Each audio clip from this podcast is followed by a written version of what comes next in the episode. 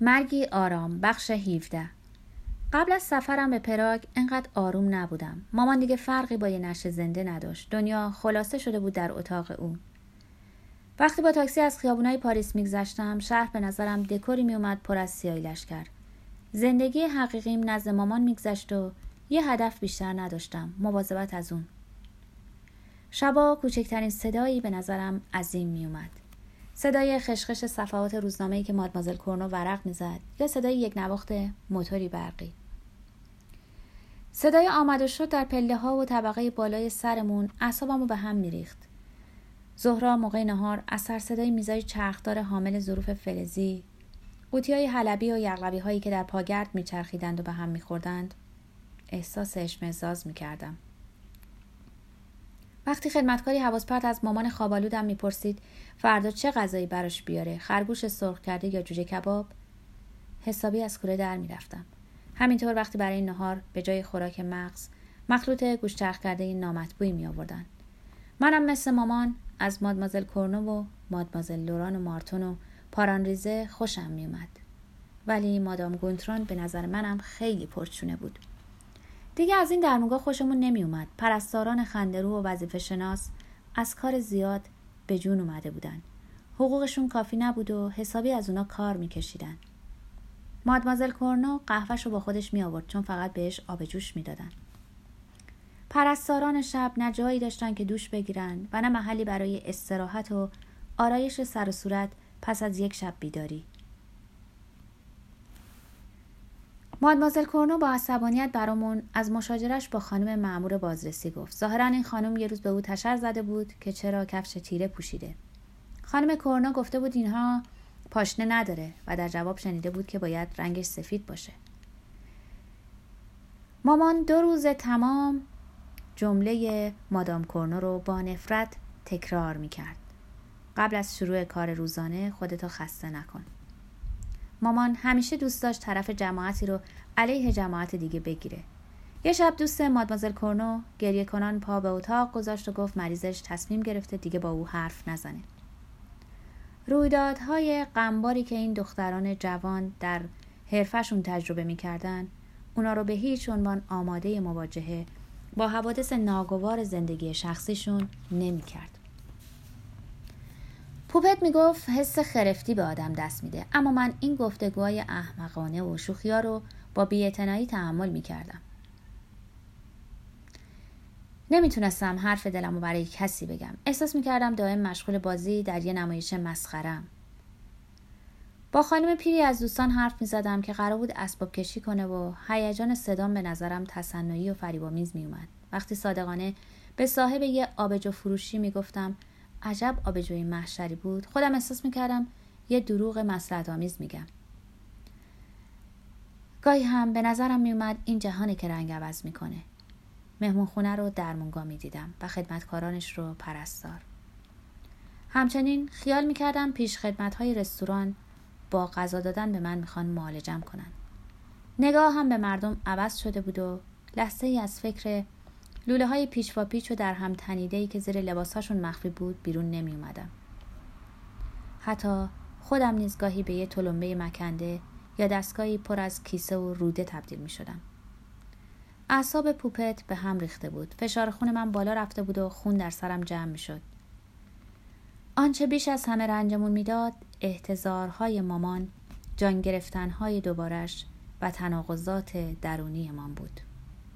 در این کشمکش میان درد و مرگ. مشتاقانه امیدوار بودیم مرگ پیروز میدان بشه.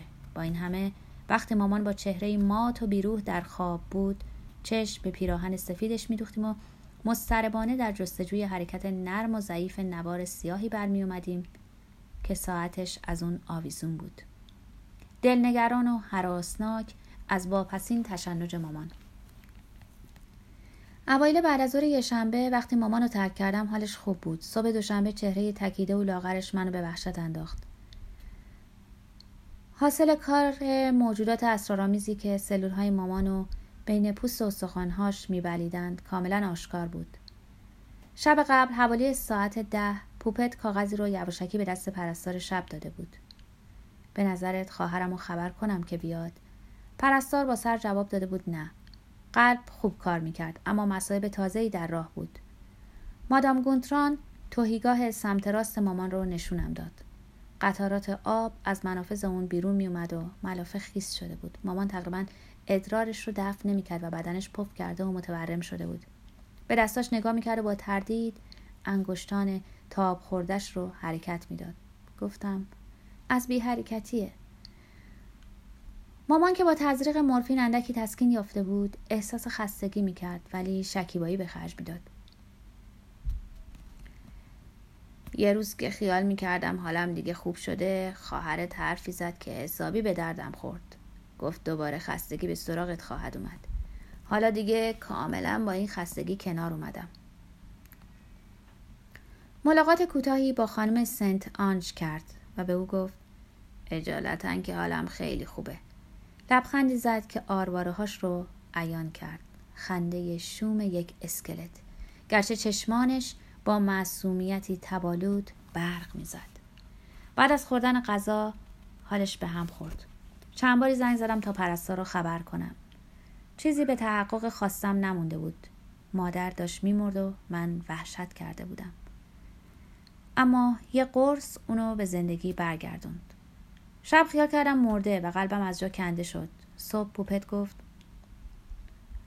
اوضاعش از بعضی جهات بهتر شده و من بیشتر از پا در اومدم. مامان انقدر حالش خوب بوده که تونسته چند صفحه از کتاب سیمنون رو بخونه. اما شب درد به جانش افتاد. همه جام درد می‌کنه. بهش مورفین زدن. فردا صبح که چشماشو باز کرد نگاهش سرد و یخ زده بود. و منو به این فکر انداخت که دیگه آخر کاره. دوباره خوابید. از دکتر نه پرسیدم کار تمومه؟ با لحنی دلسوزانه و در عین حال پیروزمندانه گفت اوه نه حسابی سرحالش آوردیم. پس یعنی درد بود که داشت اونو از پا مینداخت؟ ماما می‌گفت همه جام درد می‌کنه. انگوش های متورمش رو با استراب تکان می‌داد. کم کم داشت اعتمادش رو از دست می‌داد. این دکترها دیگه دارن اعصابم رو خورد می‌کنن. دائم به من میگن حالم بهتره ولی هر روز دریق از دیروز.